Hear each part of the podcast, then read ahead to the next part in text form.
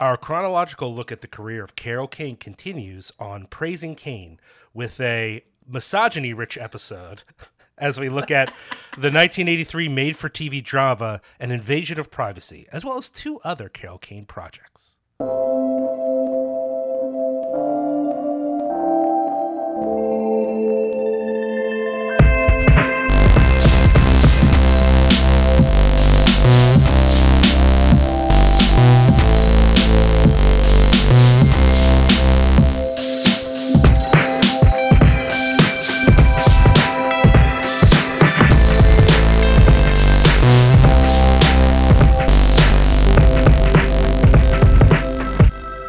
It's Praising Kane. I'm your esteemed host and guide, Liam O'Donnell. And with me, as always, is my own seductive sheriff, Doug Tilley. Hey, Doug, what's going on? You know, Liam, in the show notes, you have sexy written down and you switched it out for seductive. I, I don't know what to make of that. I thought seductive actually was a little bit better, but sure, just just show the, everyone all the sausage bits as we're making them. That would be great.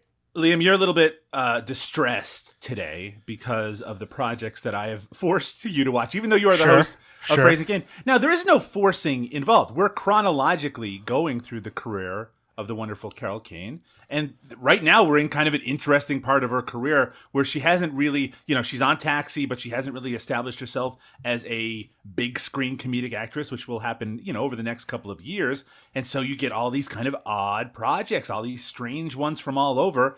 And yet today, a television movie, Liam, not just a TV movie, kind of a controversial one with a weirdly stacked cast and one that's never been released on anything except for television. So we had to watch a recording from a lifetime broadcast. Yeah, it's not a great way to experience any media, let alone this particular one. But it's, it's not just that, Doug. And this is where I have to take issue here. Are you telling me that our prelude topic is also in chronological order? So I'm supposed to believe that between 1981's The Girls in Their Summer Dresses and 1983's An Invasion of Privacy, she didn't do anything?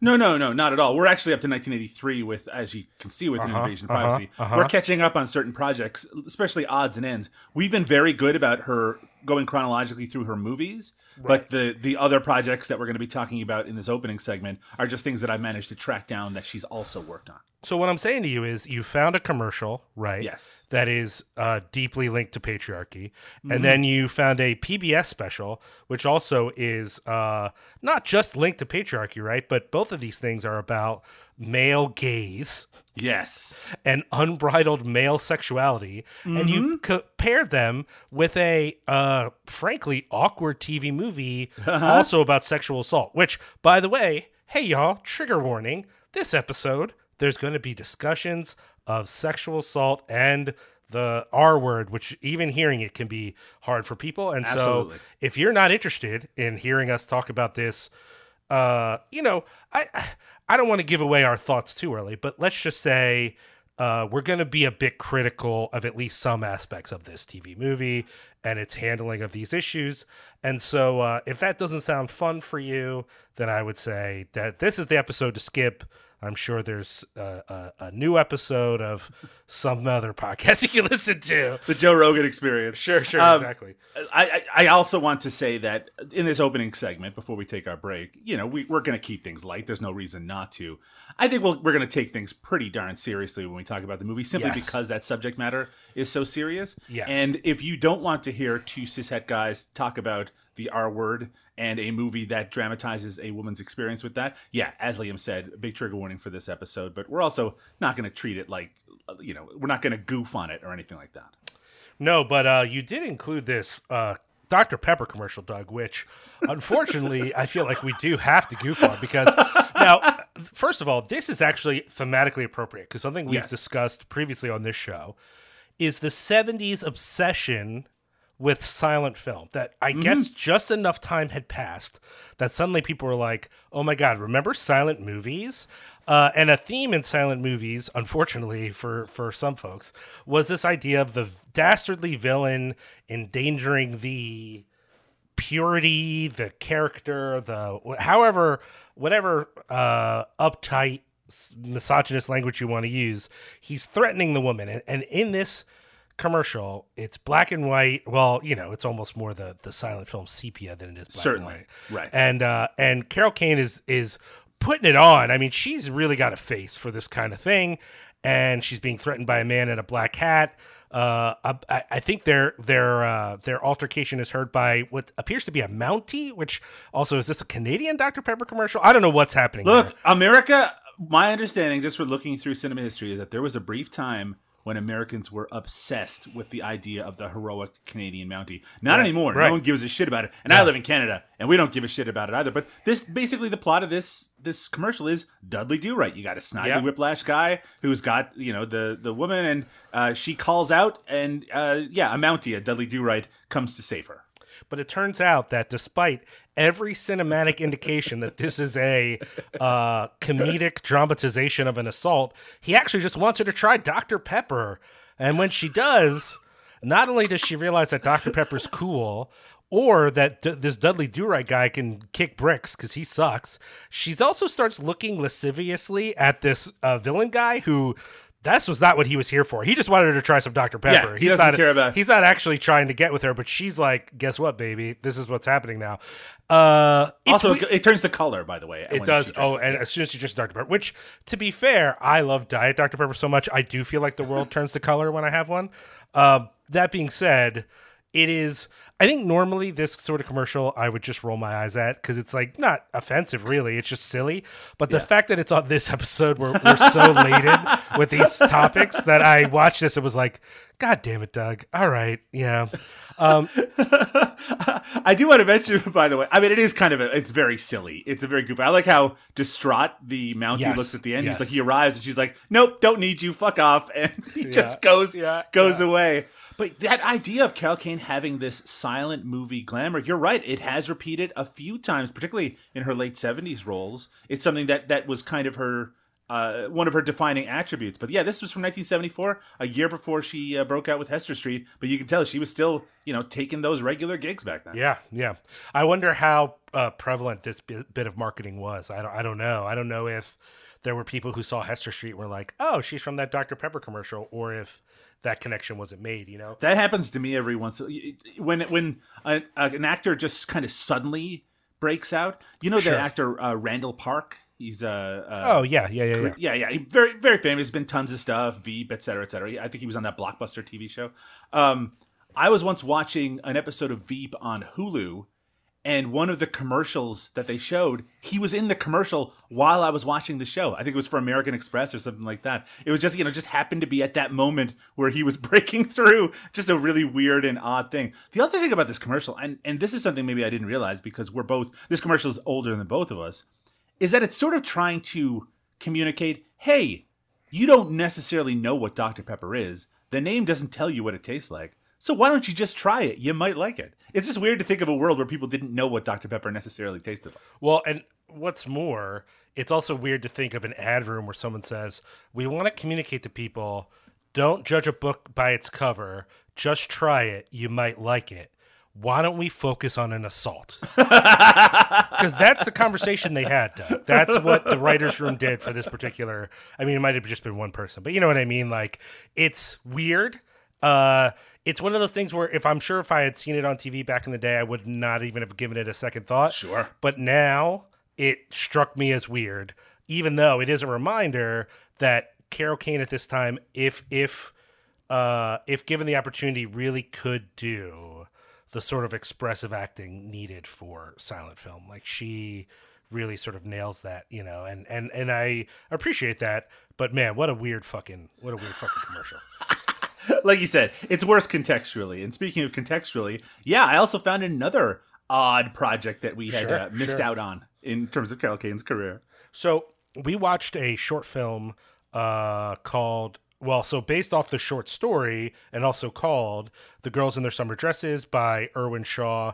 Um, and my understanding is that this was part of the Great Performances series uh, on PBS, and and was presented as like a a few different shorts. Uh, the girls in the summer dresses and other stories that aired Right. June 1st, 1981. And these were all Irwin Shaw's short stories, yes? That's right. Three of his stories adapted, uh, but they're completely separate, obviously, uh, not uh, connected in any way, and all you know with pretty familiar looking talent. I think Brian Dennehy is in one of them, but we are only going to be talking about the one that features Carol Kane, the girls in their summer dresses. Mm-hmm. The other two, in case people are curious, were The Monument and The Man Who Married a French Wife. I, I still know people who love Irwin Shaw's uh, plays and short stories, so someone out there might want to find this out, find this uh, collection just because they like Irwin Shaw. But the, we watched The Girls in Their Summer Dresses, uh, directed by Nick Havinga, who mostly was a TV person, uh, started off in uh, soap operas, um, including yeah. uh, uh, Guiding Light and Camera Three, and then did a lot of other stuff. TV, a lot of TV movies in the mid '60s. Uh, later on, worked on Facts of Life, uh, Archie Bunker's Place, uh, and then uh, ended up on Knots Landing for a while.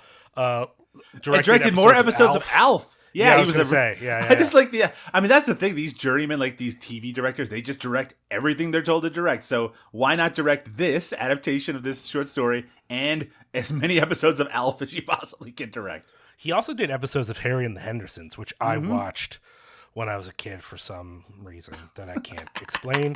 Uh, written by Kenneth Cavender, another television person um, did a number of stage plays as well and, and, won some awards in that realm. And as we said, was based off of uh, Irwin Shaw short story. Um, some people might know Irwin Shaw because uh, his novels, The Young Lions, uh, and um, oh, Rich Man, Poor Man. Yeah, Rich Man, Poor Man. Thank you. Uh, I've never read them, but I had a lot of friends who were into I say a lot. I shouldn't say a lot. I had a few friends who were into Irwin Shaw enough that I knew the name. Uh, and then of course, I don't know if you feel this way. I feel like I've heard about the girls in their summer dresses short story a good deal, right? I was never asked to read it like in school, but it is something I've heard people talk about. Is that the case for you too, Doug? Or, not? no? Not at all. No, I mean wow, I've heard about it a good deal, enough that I was surprised when it started that I had no idea what it was about. Like when, we, when I started watching it, I'm like, I know this name so much. Why don't I have any idea where this is going? My familiarity with Irwin Shaw is minimal at best. I know the name, I know that he was a writer and a, a, playwright, but I had never read any of his work previous to this. So I felt an obligation to read the short story that this was adapted from uh, in advance. So at least I have an idea of, of you know how it's capturing his voice. Sure, sure. Uh, this particular short features just Jeff Bridges, the dude, and Carol Kane. Um, as a couple sort of having a conversation as their Sunday unwinds um, the the the description focuses on them getting a drink. Uh, it's important to note, I think, in the in the actual plot, they end up getting a drink because the conversation they're having already is going so poorly. What is meant to be a fun Sunday date time, just the two of them, becomes a really intense conversation about their relationship and about uh, the dude's uh, character, Michael Loomis uh, his inability to keep his eyes to himself, in the opinion of Carol Kane. Um, we'll get some more into like how that unfolds and what they talk about. I just want to specifically ask you, Doug, what did yeah. you think of this short, especially knowing that you read the short story that this is uh, adapted from? It is a very accurate adaptation of the short story. I mean, most of the dialogue comes directly from it for good and for bad. The big change between the short story and this adaptation is that the adaptation takes place presumably in 1981 when they were filming it. It's obviously meant to be, you know, modern day, while the short story I think is from the 1920s. Right. Uh, and so it means that some of the things that they talk about, like the, the overall kind of idea of a husband and wife, they've been married for a while, and the husband is still you know looking at other women when they're walking around. That's something that's timeless. It, it, it, it, has aged. If anything it's as timely in 1981 and as timely in 2023 as it was when it was written. But you know references things to oh uh, we're gonna watch a professional football game. I like professional it just sounds a little weird yeah. coming out of someone's mouth in 1981 compared to the 1920s but i think overall it's uh, and i know i'm speaking specifically of the the translation I think they do a really good job adapting it. The performances are good. It's a little iffy in terms of there's, there's a lot of dub dialogue because they're out on the street, like uh, ADR stuff. But aside from that, I think it, it all plays well. In terms of the content, you know, it's funny, right? We're both married men and have been for a long time. Um, and I wasn't always sure what this short story and adaptation was trying to get across in regards to whether it was speaking so universally about men. It's like are married men destined to cheat? Is it just this guy who is destined to, you know, look at other women, always look it doesn't matter how beautiful or committed he is in his current relationship. As he said, he's never cheated on his wife at, at the time of, of this conversation, but he's unable to, you know, not look at the girls in their summer dresses and he has to have all these fantasies at all times. I don't really know how judgmental the story is meant to be regarding that or um or whether the downer note that it ends on is supposed to spell doom or just kind of a uh, a more clear reality, you know, a more honest expression between this couple of what they actually want out of things. Yeah, I mean, I like that you kind of separated out these two things. If we're talking about the performances separate from the thing itself, really strong actually. It's hard to do 20 minutes with just two people it's certainly hard to take a short story that's mostly talking and turn it into something worth watching on screen, right? And I don't know that it's entirely successful in that in that way. I think um I I wouldn't say I was bored, but I would say that um once they sit down, I found it a little less engaging to watch, and I could have just mm. listened to it. You right. know, this could have almost been like a teleplay or a podcast more than oh, a, very a much so. Yeah, yeah, yeah. Uh, but just like watching it, th- there is a certain amount of expressiveness to Carol Kane that I think really comes through.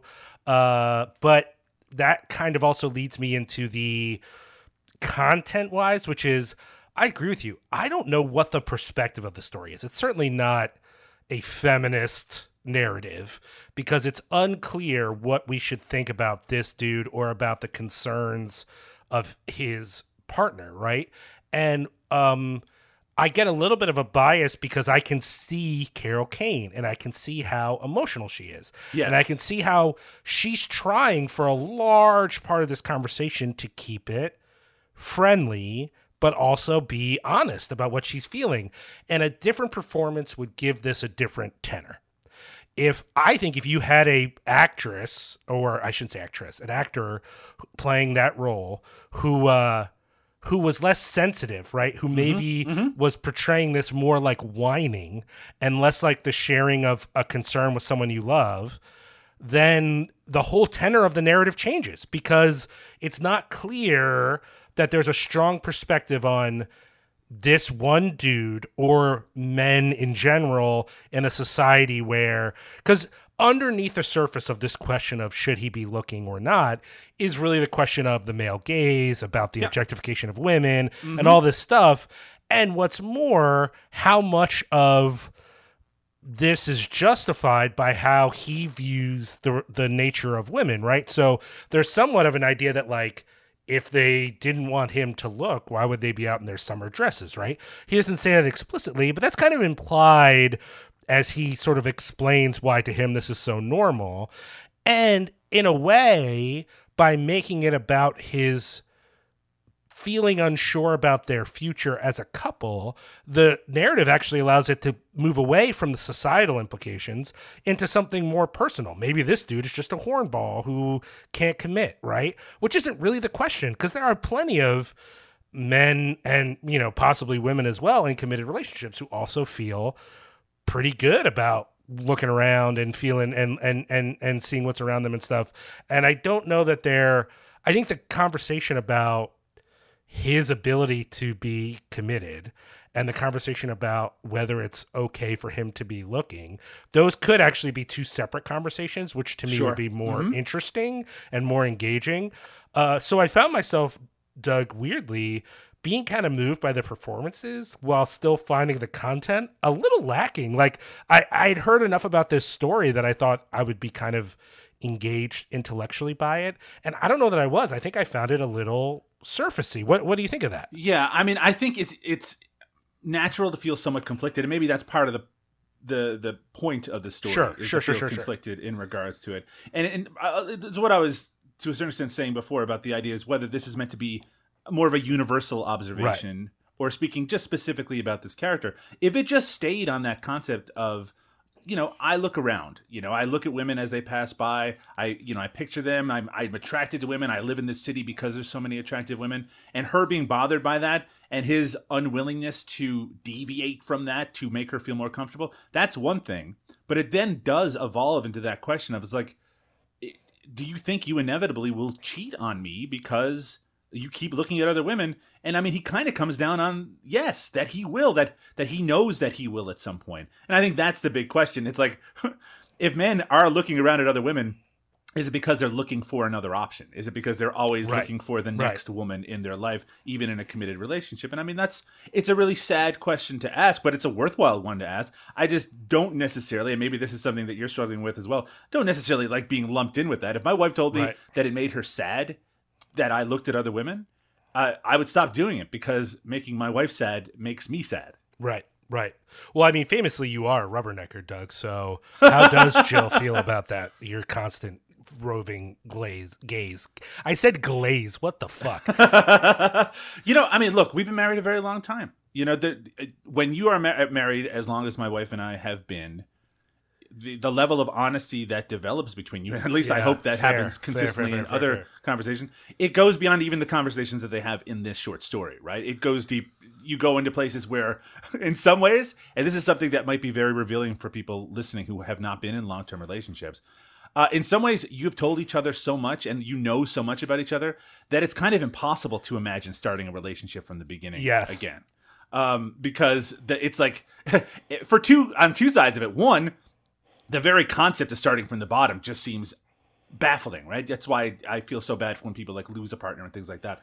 But the other side is, geez, just knowing someone was walking around with literally every dark secret in, that you have in their mind. Yeah, it's just, it's just, there's just so much to it. But that's built on trust. It's built Well- on uh, a commitment, right? I do wonder to some extent here if we are not taking seriously enough the time difference in the sense that even in 1981, and maybe I'm being too uh, uh, anachronistic here, but it seems to me even in 1981, the idea that a that a wife would have a serious concern for five motherfucking years. And now's the day she just happened to bring it up. You know what I mean? Like they've never talked about this before. And they've been married for five years. And who knows how long they were dating before that.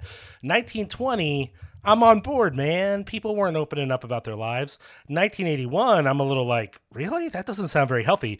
2023, hey, y'all.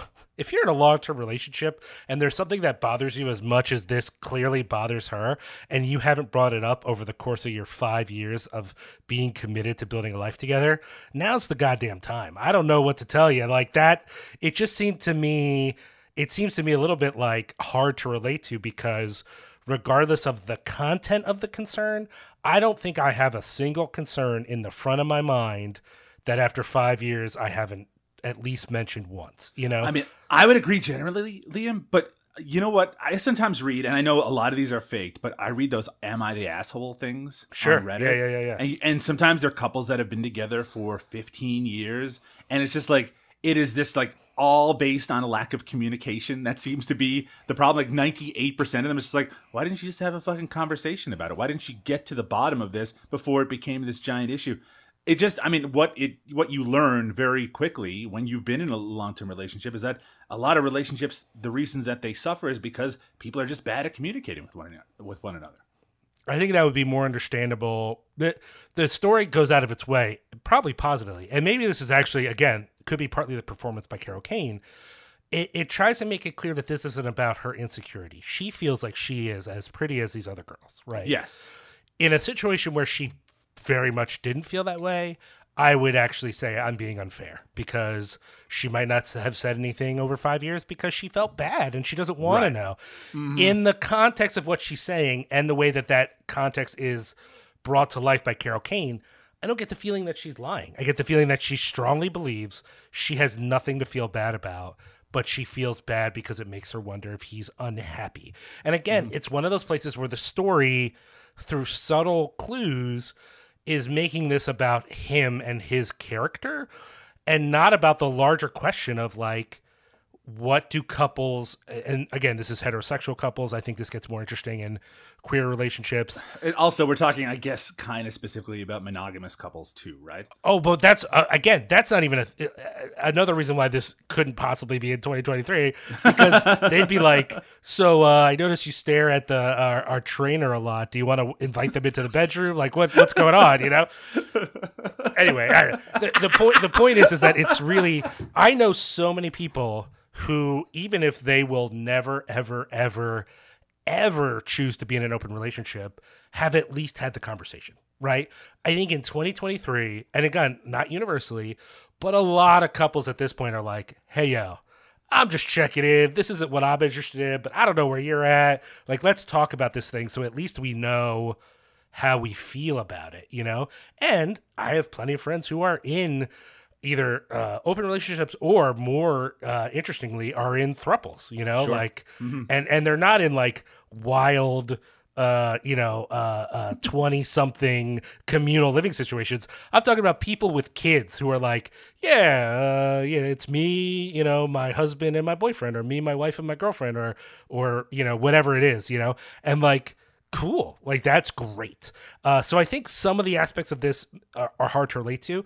I think the part maybe that i'm focusing on is the part that i think is still valuable in 2023 which is like despite how open we say we are as a as a society there is a certain amount of our how in at least in the US and probably in Canada too, how we relate to sex is somewhat related to the commodification of it and the obfuscation of it. Sex can be hinted at for the purposes of selling things, but can never be come at directly in public discourse because then it's erotic or something. You know what I mean? And so I think that the idea that for some men and again possibly some women it's it doesn't have to be gendered but i think in a patriarchal society it's more common for men to look at women as very important very valuable objects of their desire. And they mm-hmm. try to mm-hmm. humanize those women as much as they can but at some level they want to look not just because they appreciate the female form but they're kind of like you know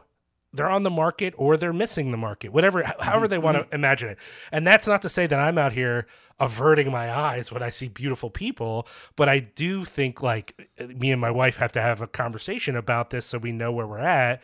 And that would be more normal for us. Whereas this conversation, for anyone who doesn't know this short story, this could have easily ended their fucking marriage. It gets Yeah. so intense. And Yeah, then yeah. they end up deciding to distract themselves with their friends who it's not. Mm-hmm. clear that they like very much. Yeah, yeah. I mean, it's there's. I'm glad that you brought up the fact that Carol Kane seems secure in herself because I do think insecurity is an important point in regards to yes. this, right? I mean, you know, I mean, I'm certainly in my own relationship. There are there's lots of insecurity that I feel about myself, and I Oh, know yeah. my wife feels. Of you know, I once made a comment, and this is not meant to uh, to be very revealing about my wife and my relationship, but I think I referred to Salma Hayek as ridiculously hot at one point. And it didn't hurt my wife's feelings or anything like that. I think it's a pretty clear fact that most people would agree that Salma Hayek is ridiculously hot. But anytime we see Salma Hayek at this point, she's like, "Hey Doug, it's that ridiculously hot woman, right?" It's it she she the idea of me finding someone so overwhelmingly beautiful that I would make any reference to it, I think it made her feel, you know, a little bit insecure. And when I recognized that in herself, in her, that she felt that way, then I'm like, well, you know what? Maybe I should tone down that shit a little bit. Maybe I shouldn't work hard to make my wife not Right. feel secure Right. in herself and our relationship. And that's something that this doesn't really tangle too strongly with the idea of how much should you restrict yourself to make the person that you love more than anything feel more secure, right? In the case of Jeff Bridges' character here, he he his wife seems to want honesty with the knowledge that that honesty is going to hurt her, and he you know actually says he said you asked for it.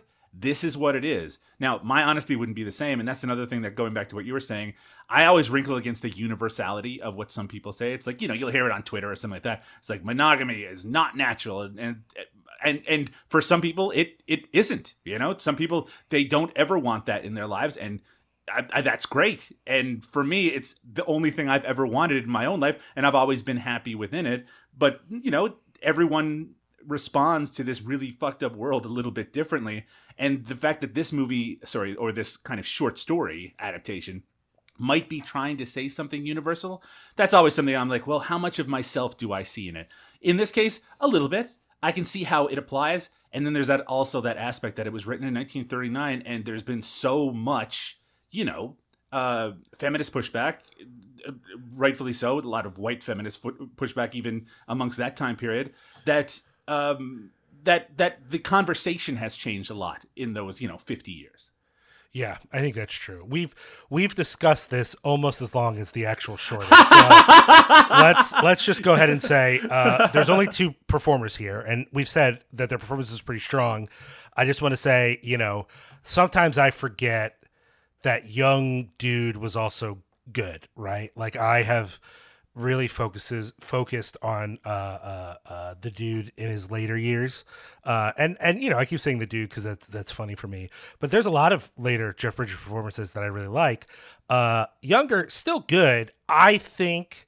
Switching gears to the focus of this podcast, Carol Kane, I think she kind of blows him out of the water here. Do you think that's fair? Like, I just feel like he's really good. She's has to do a lot more that has a lot more complexity, and I think she outshines him, even though I don't want to say because he does a bad job. It's just there's a lot for her to do, and she does it very well. I have a question for you first. Yes. How old do you think Jeff Bridges is in this? 26, 27. 33 is the correct oh, answer. okay. All right. Uh, I mean, I know that changes things a little bit, right? I felt like he was had this beard because he was trying to look a little older, but no, I mean that's a reasonable age for mm-hmm. him to be mm-hmm. in this situation. I agree with you though, but I also think that she's asked to do so much more reacting in this, and she's right. so good at that. Right. Um, th- this might be a controversial statement, and I might cut it out afterwards, Liam. I do think an idealized version of beauty has changed a lot since 1981. Uh, maybe a mainstream view of beauty. So I think that maybe someone from 2023 eyes might be like, look at this young, handsome Jeff Bridges, and like this waifish Carol Kane? Like th- that maybe if she didn't voice the fact that she was secure in her beauty, that you might think that you know you you might think exactly what you said that she wouldn't think of herself as beautiful when at that time period you know she was very much a classical idea of beautiful. Um, but I think she just does a great job. You know, she has to. It's a really hard line to walk where she's making herself vulnerable, but like you said, not being uh, whiny, not being overbearing, which I know is a, a loaded word, but like she really has to push back, but also be open to whatever he has to say. But I mean, let's face it, this is a story about a guy talking about his inner feelings about something. And a lot of what she has to do is react to it. And I think she does an amazing job.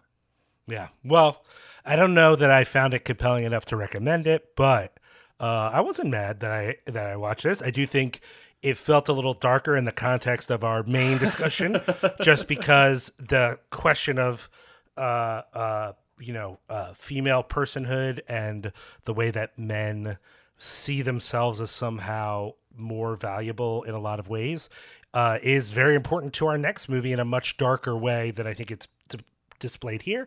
But I wouldn't be offended if someone saw this as a part of the same fabric that is animating our next film. So we're going to take. I mean, in some ways, uh, sorry, Liam, but I ahead. think that it's healthy, right? We're still yes. talking about the the complexities of relationships, and I don't just mean because of what happens in the next one.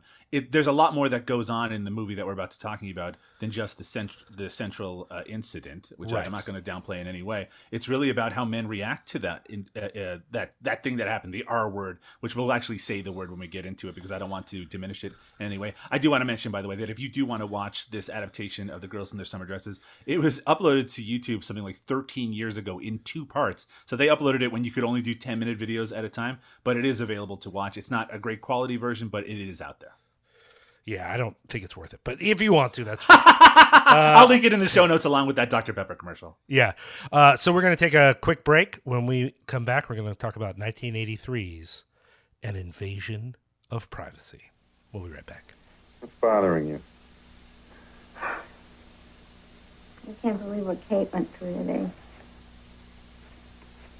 I told you not to go in the first place. I had to go. She's my friend. All she has to do is go back to Connecticut and let this whole thing blow over. Man she should be in jail, Harvey. Why? So that his wife and kids can go on welfare? Come on.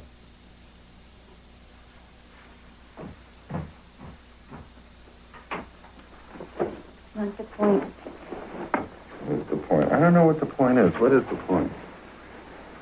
Kate can just pick up and go on with her life, but, you know, Purdy, Purdy can't do that. His whole life is on this island. If he has to go to prison, this is the place he has to come back to. In shame. I don't think you're being fair. Fair. Yeah. What about the next woman he goes after? Come on, that's paranoia. Don't be silly. What do you mean? He's not, he's not going to do it again. He made one mistake. He won't do it again. He'll be too scared that he might go to prison for 10 years. He'll be scared. Yeah. What about me? What about you? What do you have to do with this? What if I'm scared? What if I'm scared he'll rape me, Harvey? That's ridiculous. He already did rape me. He already did rape Shut me. Shut up. All right? He already did up. rape me. up. Shut. Don't you tell me that. Shut up. Stop it. He raped me, all right? Yeah. Maine townsfolk doubt a divorcee, Valerie Harper, new in town, who accuses a local handyman of rape. It's 1983's An Invasion of Privacy, directed by Mel Damsky, uh, a pretty prolific television director. Uh, most notably, uh, directed uh, the TV show Psych. Uh, recently turned to making Christmas-themed TV movies, which is an interesting transition. Uh, written by Elaine Mueller, based on the novel very provocatively titled "Asking for It" by Joan Taylor. Um, I gotta say, while that title would I think put me and a lot of people off because it is so provocative, it does feel a bit more appropriate than an invasion of privacy, which is a Very bit much so. too, I think, much so. stuffy for the topic. You that, know, that title, the title of the book it was based on, those words are actually vocalized in the movie. So yeah, Right, I think it right. seems even more appropriate in some ways. But I mean, you know, the provocativeness of early '80s television movies, there's there's restraint here for sure. Yeah. Uh, as we mentioned, uh, starring Valerie Harper as uh, Kate Bianchi, the, the main character. Also, uh, Cliff DeYoung, Tammy Grimes, uh, Richard. Now, how do you say his last name, Doug? Masser? I think it's, Ma- I think it's Masser? Masser. Masser. yeah. Richard Masur, Jerry Orbach, uh, a very young Sarah Michelle, Sarah, blech. A very young Sarah Michelle Gellar uh, in her first appearance on television as uh, Valerie Harper's character's daughter, Jennifer. Uh, Jeff Daniels, who was a surprise for me, I did not realize was in this. Uh, as well as a bunch of other people, including, of course, Carol Kane, hence why we were discussing it. So, you know, interesting television movie. Um, a lot of very notable people are in this, Doug. What did you think of it, though, as a movie? Before we really get into its handling of the issues, uh, just as an experience watching it, what did you think of the movie? It's so interesting to think, Liam, that a lot of the TV movies that we have watched for our various podcasts, they tend to be a little more modern, right? They tend to be uh, the kind of stuff that Lifetime makes these days, like the Stalked by My Doctor movies, which are very comic booky to a certain extent and they they don't treat the material very seriously. And even when you know the idea of stalking and sexual assault that's part of those movies as well. But from what i've seen personally I, I can only speak from what i've seen which is a very limited amount considering how many movies they make in a year they do not take that material very seriously.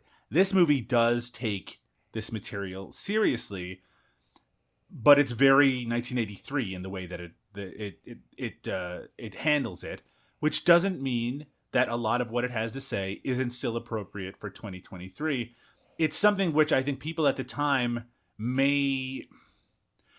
I don't want to speak of the ignorance of people in 1983, but it feels like a message that probably resonated a lot stronger than it might resonate now when I think a lot of us are aware of the limitations of the justice system when it comes to victims of rape and I know that a lot of people still need that knowledge and should be it should be reinforced all the time. It just feels like what this movie is trying to do is say the reason, and this is very true, the reason that women don't come forward after a sexual assault is because the justice system, the justice system, a doesn't give them justice, and b is going to rake them over the coals and embarrass them and humiliate them and take out all their dirty laundry in the process of trying to get that justice, which is still as real in 2023 as it was back then and as it's always been. Um, but this one feels a little bit more informational. Um, and the fact that, that she, in this story, spoiler alert, gets, you know, a modicum of justice, I wish that that was more reflective of what the reality is. But I do think that this movie is at least at its core very honest about the difficulties that women might experience. The thing that really was weird about this movie, though, was how they treated this small town, right? This Maine town that she goes to, where when she first arrives, people aren't just like quiet or off, uh, like put off by the fact that this big city uh, artist has come to live with them for a while. They are openly hostile to her. It's it's almost like a horror movie. It's right. It's, it's like one of those you know like um, Salem's Lot or or, uh, or or something like that, where you know there's this small town with a secret that everyone is hiding. And what you kind of find out later is this small town does have a secret, uh, and and we'll probably get into that as we talk a little bit more. I, I wouldn't say I liked it. This isn't a movie that is really about liking. It's a movie that's more that I appreciated. The performances are really strong. It goes into some places that I wasn't expecting, but it also feels very much like a program of its time. I felt like the performances were very strong as a piece of entertainment, which at some level this is. It doesn't really work for me. I'm not engaged by it in any particular way. Uh, partly because I think you're right. Like it, well, okay. So part of my issue here is that I think, though you're correct, it does try to make it clear why women might not or often do not come forward, hmm. it still wants to defend the system as a whole.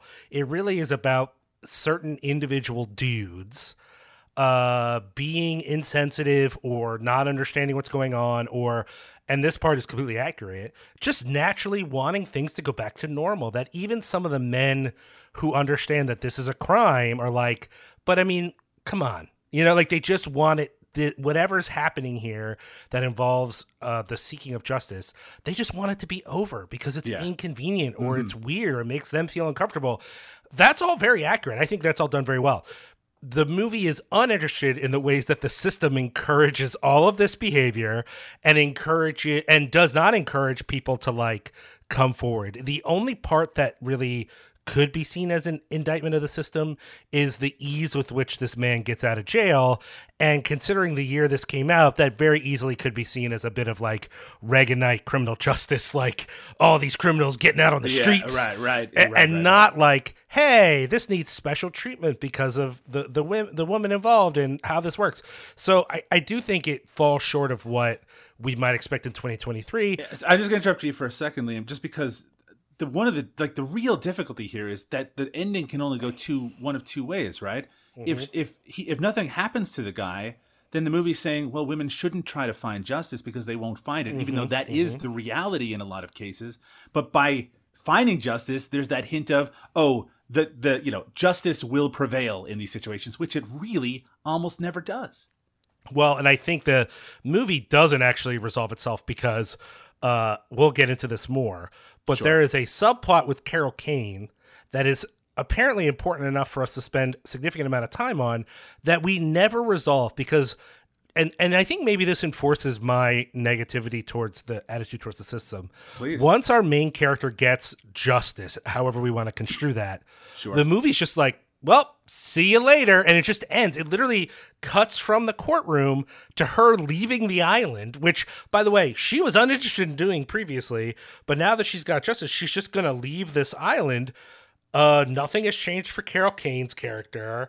Um, there's not. It's not really clear that anyone has learned anything. We don't get to check in with any of these awful men to see if maybe they were changed in any way. Right, right. The movie just goes, well, he's going to prison, which means the si- because again, this goes back to things we've talked about on other episodes recently. Uh, we see enough cracks in the system here, Doug, that one man going to jail is actually not sufficient. Like uh, the, more things, uh, th- there should be an attitude at the end of like, yeah, this one situation had a reasonable resolution, but this is a bigger fucking problem. So let's leave this film in a way that says, "Hey, yes, this is a, a a kind of happy ending, but actually, we should be more willing to address these other issues." And instead, the movie's like, "All right, let's end with a kiss. See you later," and then that's it. Like it's all good, and I'm like, "This is." Could not be more unsatisfying to me as a viewer as an ending. It was eh, in a movie where I wasn't really having a good time a lot of the movie the part that bummed me out the most was the ending. I just felt like it really didn't take seriously a lot of the themes of the movie. It just sort of wrapped itself up in a kind of bow I didn't need, like the suggestion that you know, she needs to kiss this sheriff on her way out of town. I don't need that shit. Why is that in there? Give me give me something else. Let me know that Carol Kane's going to be okay. Let me know that her husband is less of a dickhead. Like what are we I doing? don't know. I don't know if you felt this way, Liam, but I actually felt all this tension, all this tension during that last scene where she, you know, has that last conversation with the cop because I thought it was then going to be followed up with like the the reveal that Carol Kane's character like killed herself or something like that. That that like that was. I mean, it really feels like that. You're like you said, it's unresolved. Okay, let, let let us be clear about what happens in regards to that. So in this small town, everyone's really cold to Valerie Harper's character, and she befriends Carol Kane, uh, uh, who works, and her husband. Her husband is Richard Masur. He is a dentist in the town, and Carol Kane is both his assistant and his wife, and they have a young daughter, just like Valerie Harper's character does. And they're both like they're supposed to be like the continental people in the town, the one that can uh, measure up to the big city Valerie Harper character because she's from Connecticut. So you know they really bond, and she becomes closer to Carol Kane's character.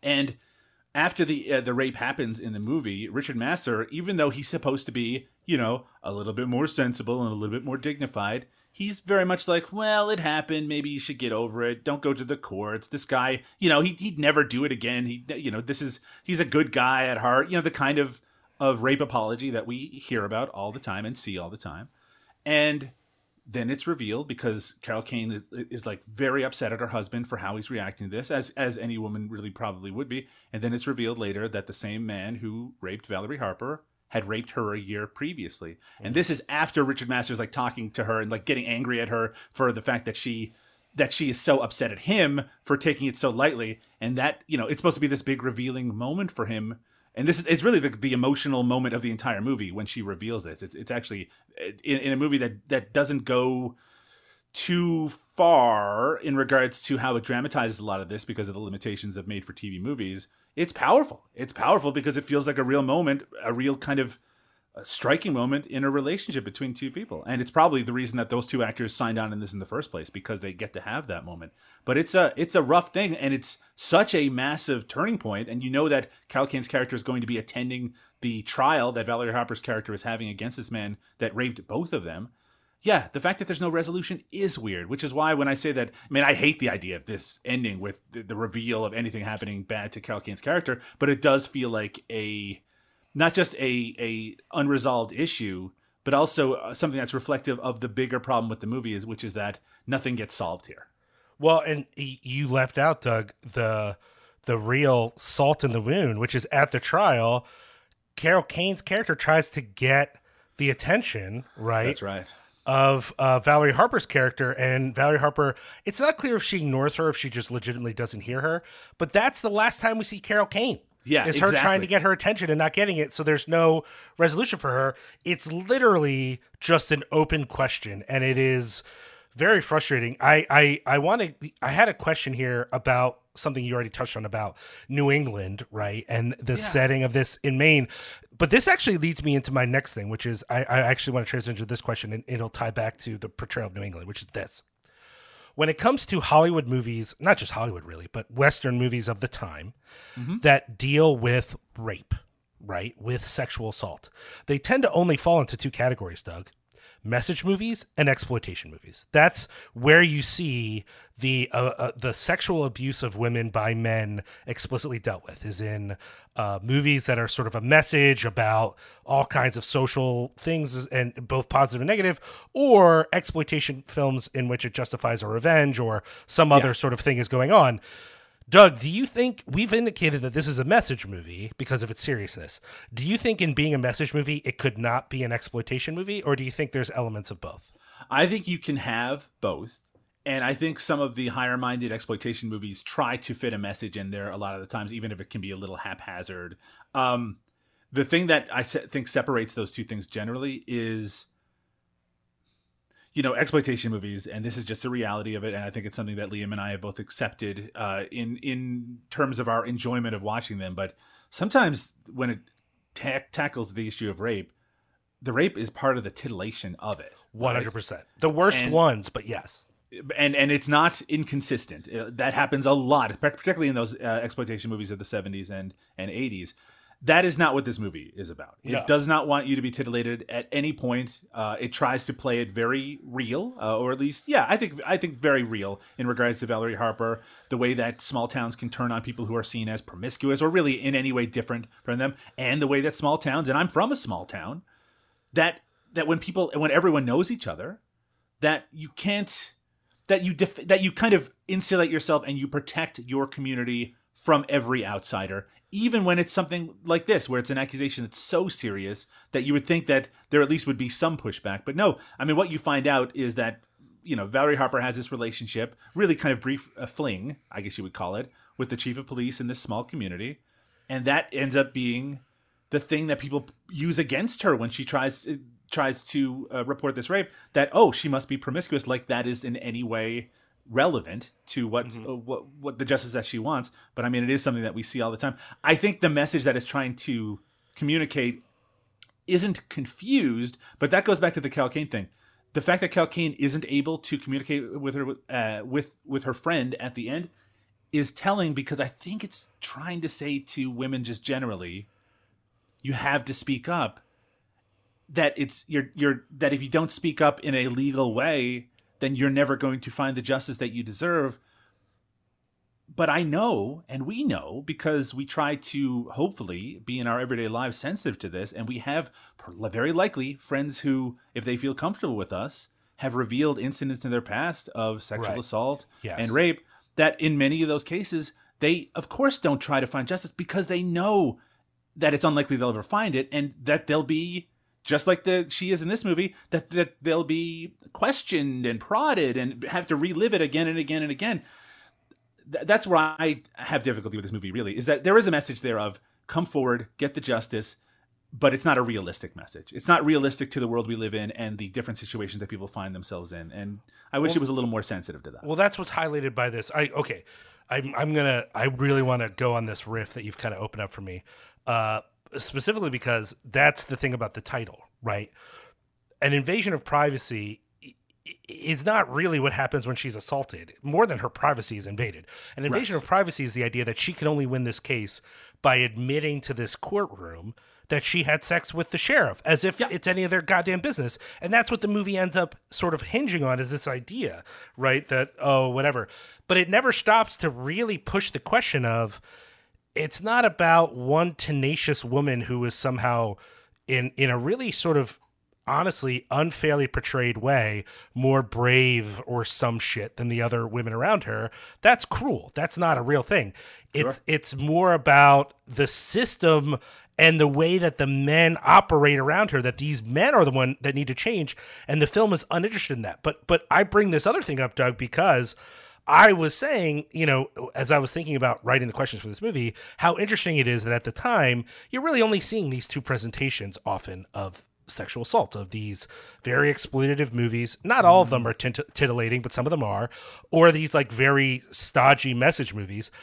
The one thing that did occur to me that related to that earlier thought, though, Doug, was that the way that this movie presents this fucking New England town, you really think you're watching a redneck exploitation movie. like it's like the first half hour is like a horror movie. It really is. It really feels like this is a movie about New Yorkers who've lost themselves in the wilds of Mississippi or Alabama or whatever southern state you want to make look bad. And again, uh, don't get me wrong, I if you are not from those states, especially if you are a person of color, I don't think people should shame you for sometimes feeling uncomfortable in places, especially places where you suspect you might not be safe. Now, to be fair, I live in Illinois, which, while Chicago is very progressive, the majority of sundown towns in America were in the state of Illinois, just to give you an idea mm-hmm. of what the mm-hmm. state is really like. And so, like, I don't want to pretend like all of the racism or all of the fascism or all the whatever thing we want to say is in the South.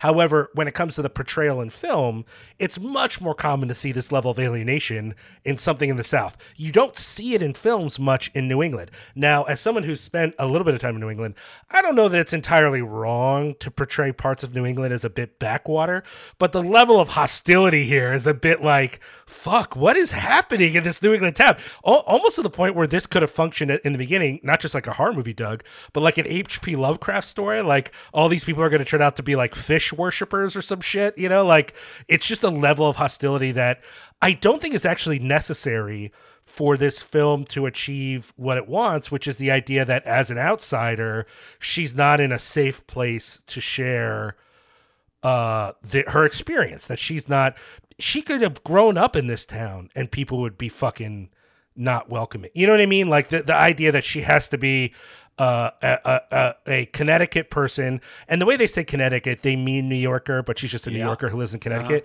She's a New Yorker out of her depth. You know, that's sort of what the vibe is. Uh, you know, sexual assault can happen to anyone. You don't have to be a fish out of water to be in danger around around men or other sort of uh, ways to identify that. But Isn't the explanation of it weird too? Where Yeah. he says like, "Well, it's a it's a, a tourist town. During the summer, people come there all the time, and everyone's super friendly for, to them. But no one comes during the winter, so everyone is sick of being nice to people. It's like so they're just like acting for the entire summer, but really at their core, they're just kind of brutal, awful people. Is that what we're trying to get across here? It is strange, right? It's like it's like the town from Jaws. At, at the end of the year, they were just awful to anyone who might wander by. I don't I, I don't understand well it's it's it'd be one thing for them to just be skeptical and that's what the description says when you read the IMDb thing. They're skeptical and I'm like Yeah. they're more than fucking skeptical. They they want to hurt this lady. It's really it's strange but that was the one aspect that made me think of an exploitation film of like wow they're really pushing this thing where it's like she's so alone there's no one who cares blah blah blah. It would be Um, really interesting if she was a person of color instead of. Yes, I Yeah, agree. mean that. I agree. But I, that is definitely not something that they No. wanted to tangle with in No. 1983.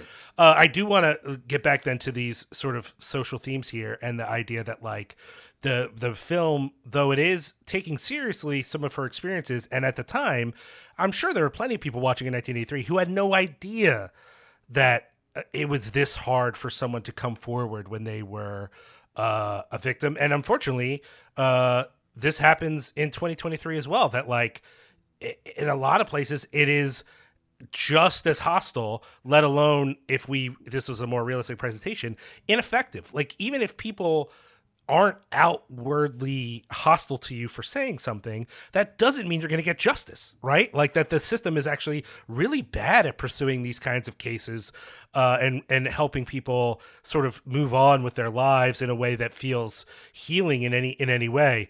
Um, and I do think the movie takes part of that seriously, but I also agree with you that like it is ultimately unsatisfying because it just focuses on her being stubborn. That's all that matters is that she's unwilling to run away and therefore she I don't know deserves justice and that's kind of fucked honestly. Yeah.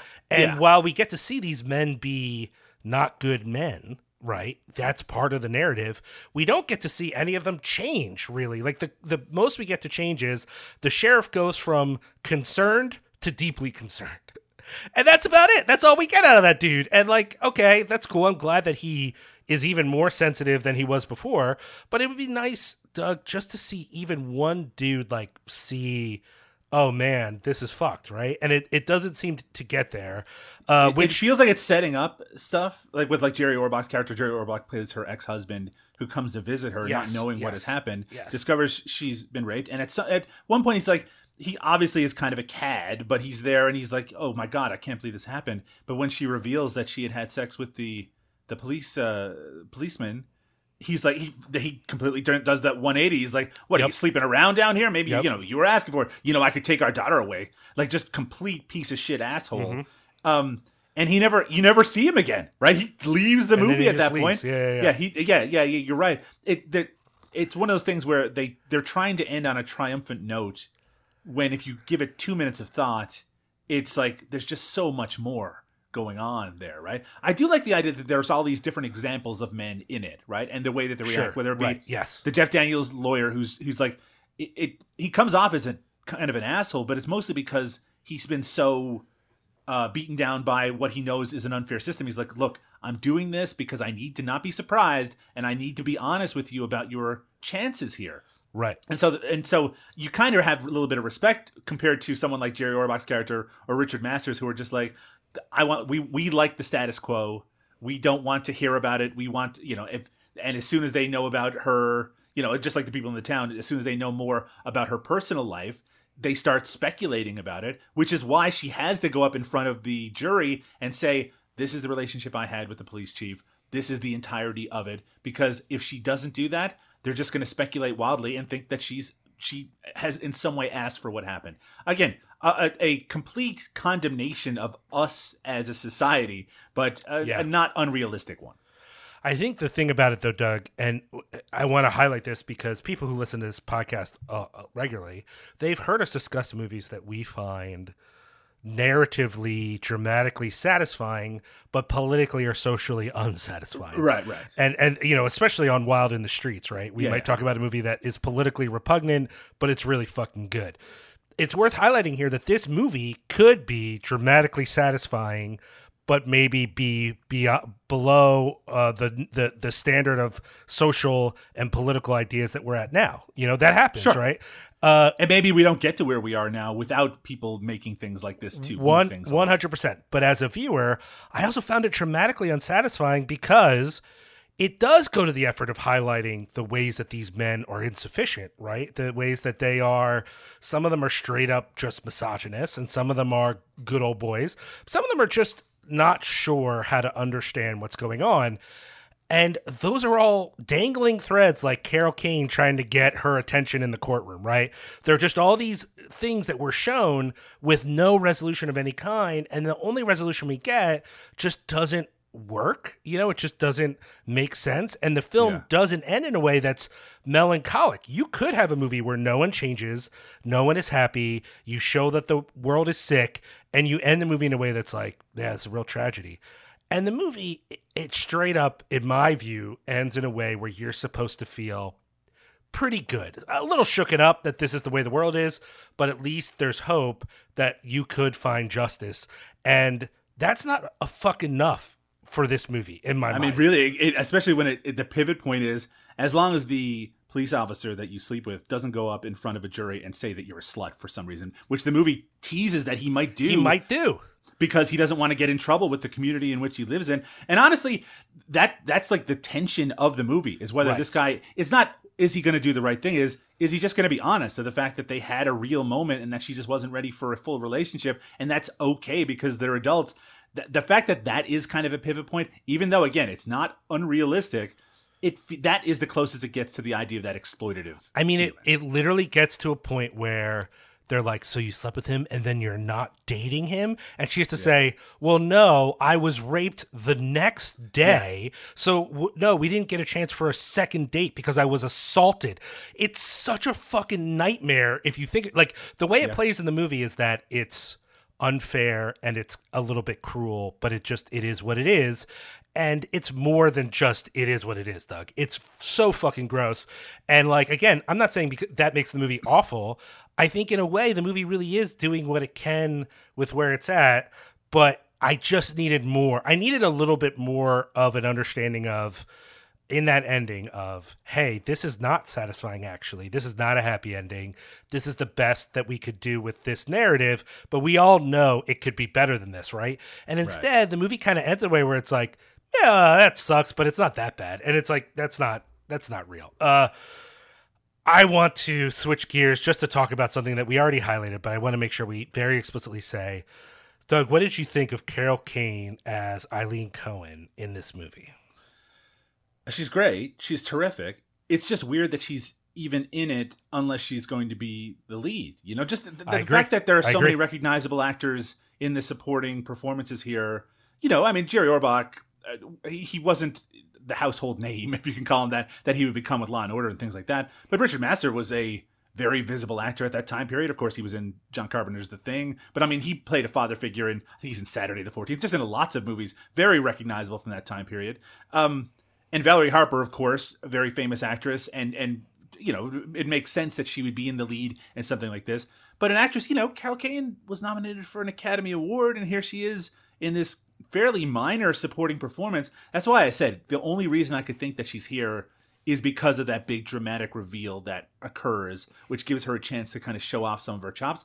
The fact that up to that point, I was a little confused why she was in this at all.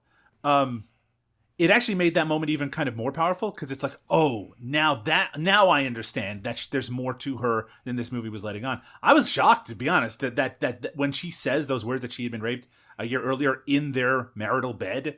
I mean, it's it's a shocking moment, and it's I think it's very well acted. And I'm glad that she was paired with an actor who I also have a lot of respect for, so that that that moment could carry the weight that it's supposed to have. But I mean, she's great. It's just that she doesn't have a lot to do outside of that part. I agree. I agree. I think that uh, it is well, and especially for a character that is basically asked to be comedic relief to a certain extent early on, you know, Yeah. because she so clearly doesn't belong in Maine. As soon as she starts talking, you're like, okay, what what's going on here, you know? But they make that part of the narrative and it works well. And the same with her husband and all of that it works and even that reveal works, though I think some viewers might feel it's a bit sudden for her to be like revealing something like that. It, it it might hit some people a little off. But I think because of the strength of her performance, it ultimately works. It only for me became weird because I don't think the rest of the movie takes it seriously enough. And we No. we are given this dramatic shot of her reaching out, trying to connect, trying to support, trying to look for some way to also have res- resolution. And then the movie's like, well, that's not as interesting as this fucker going to jail. And that's it. That's all we get. And yeah. Anyway, so uh, hey, I don't know. knowing knowing that I watched this on YouTube and parts of it were so pixelated that it reminded me of watching like uh, online media in the year 1999. You know, it's just so choppy and weird on mm. YouTube that I I don't think this is worth anyone's time. Quite honestly, if a better copy becomes available. And you are someone who is interested in a TV movie with this, like, just star-studded cast in a lot of way. I- I don't think it's a waste of time either. I think there's a lot here that's actually pretty good. I just left it feeling ultimately a bit unsatisfied. So, you know, I don't know. Doug, what do you think? Should people find this or not? It's a step above certainly the kind of TV movies that we see now, Right, uh, yes. for the most part. It's obviously trying to do something serious. It's trying to be, um, you know, as we said, a message movie, but it's also, you know, it has that great supporting cast. It does have that level of interest in it because of that cast, but it's not worth going out of your way to see. There's No. nothing that's revealing here that will be in any way original or that a hundred other movies haven't done better and ones that maybe have taken the material a little bit more seriously. But in terms of getting a perspective on where society as a whole was in regards to how they treated this sort of thing in 1983, I mean, it is somewhat revealing and it is interesting. It was interesting to watch because of that. As Liam said, there is a really rough looking version uh, that was probably recorded from a rebroadcast on YouTube. There are better looking versions out there, but none of them are pristine. They're all just television recordings. It I do think it deserves a better release. I think it can be appreciated. I don't think we really talked about it, but Valerie Harper is very very good in the lead. Yeah, that's Um, fair. Yeah, yeah, yeah. and it's it's if if any of these actors, you know, hey, if you have a podcast which is chronologically going through the career of any of these actors, then it might be worth seeking out.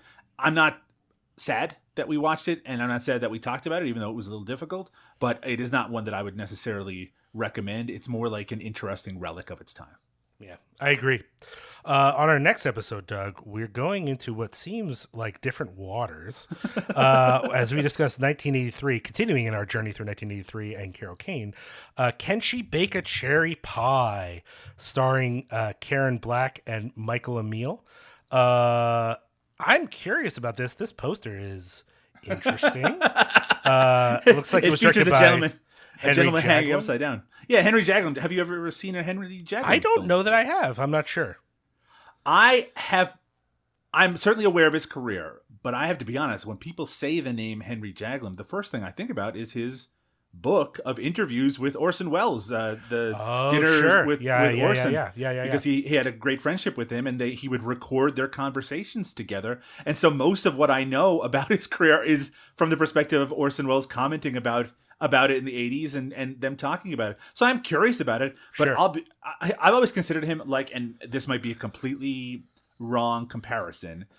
But someone like Hal Hartley, where it's like their movies are very contained and they're their own thing, and and you know none of them kind of break out into being particularly hugely popular, but has been able to keep a career going and make their own very personal movies. Maybe I'm wrong, but I guess we'll see when we watch "Can She Bake a Cherry Pie" on the next episode. Well, Doug, if we have any Jaglom heads out there who uh, are stoked to hear us discuss this Karen Black masterpiece, uh, where could they find that episode as well as you know other episodes of this podcast and other podcasts?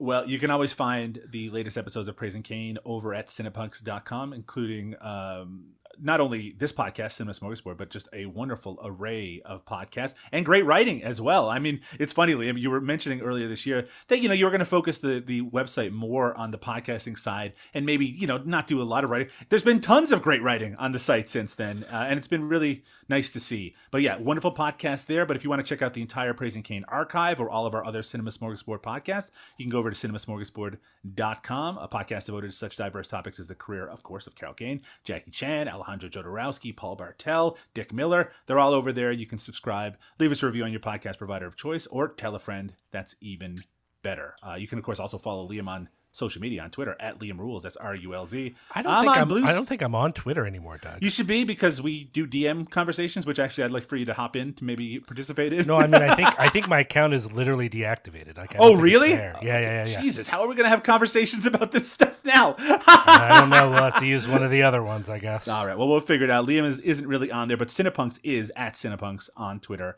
and uh, you can find me on Bluesky under the name uh, Doug Tilley. So keep an eye on uh, on us there. Uh, Liam, anything else we need to to put out there into the world? Well, you know, uh, as always, we ask if you like the show to tell a friend, rate, review, subscribe, all that kind of stuff. Uh, let us know if you uh, have any thoughts about it. Hit us up on socials or shoot us an email. Uh, but as always, we just hope that you will take it easy and join us next time and have a very good night.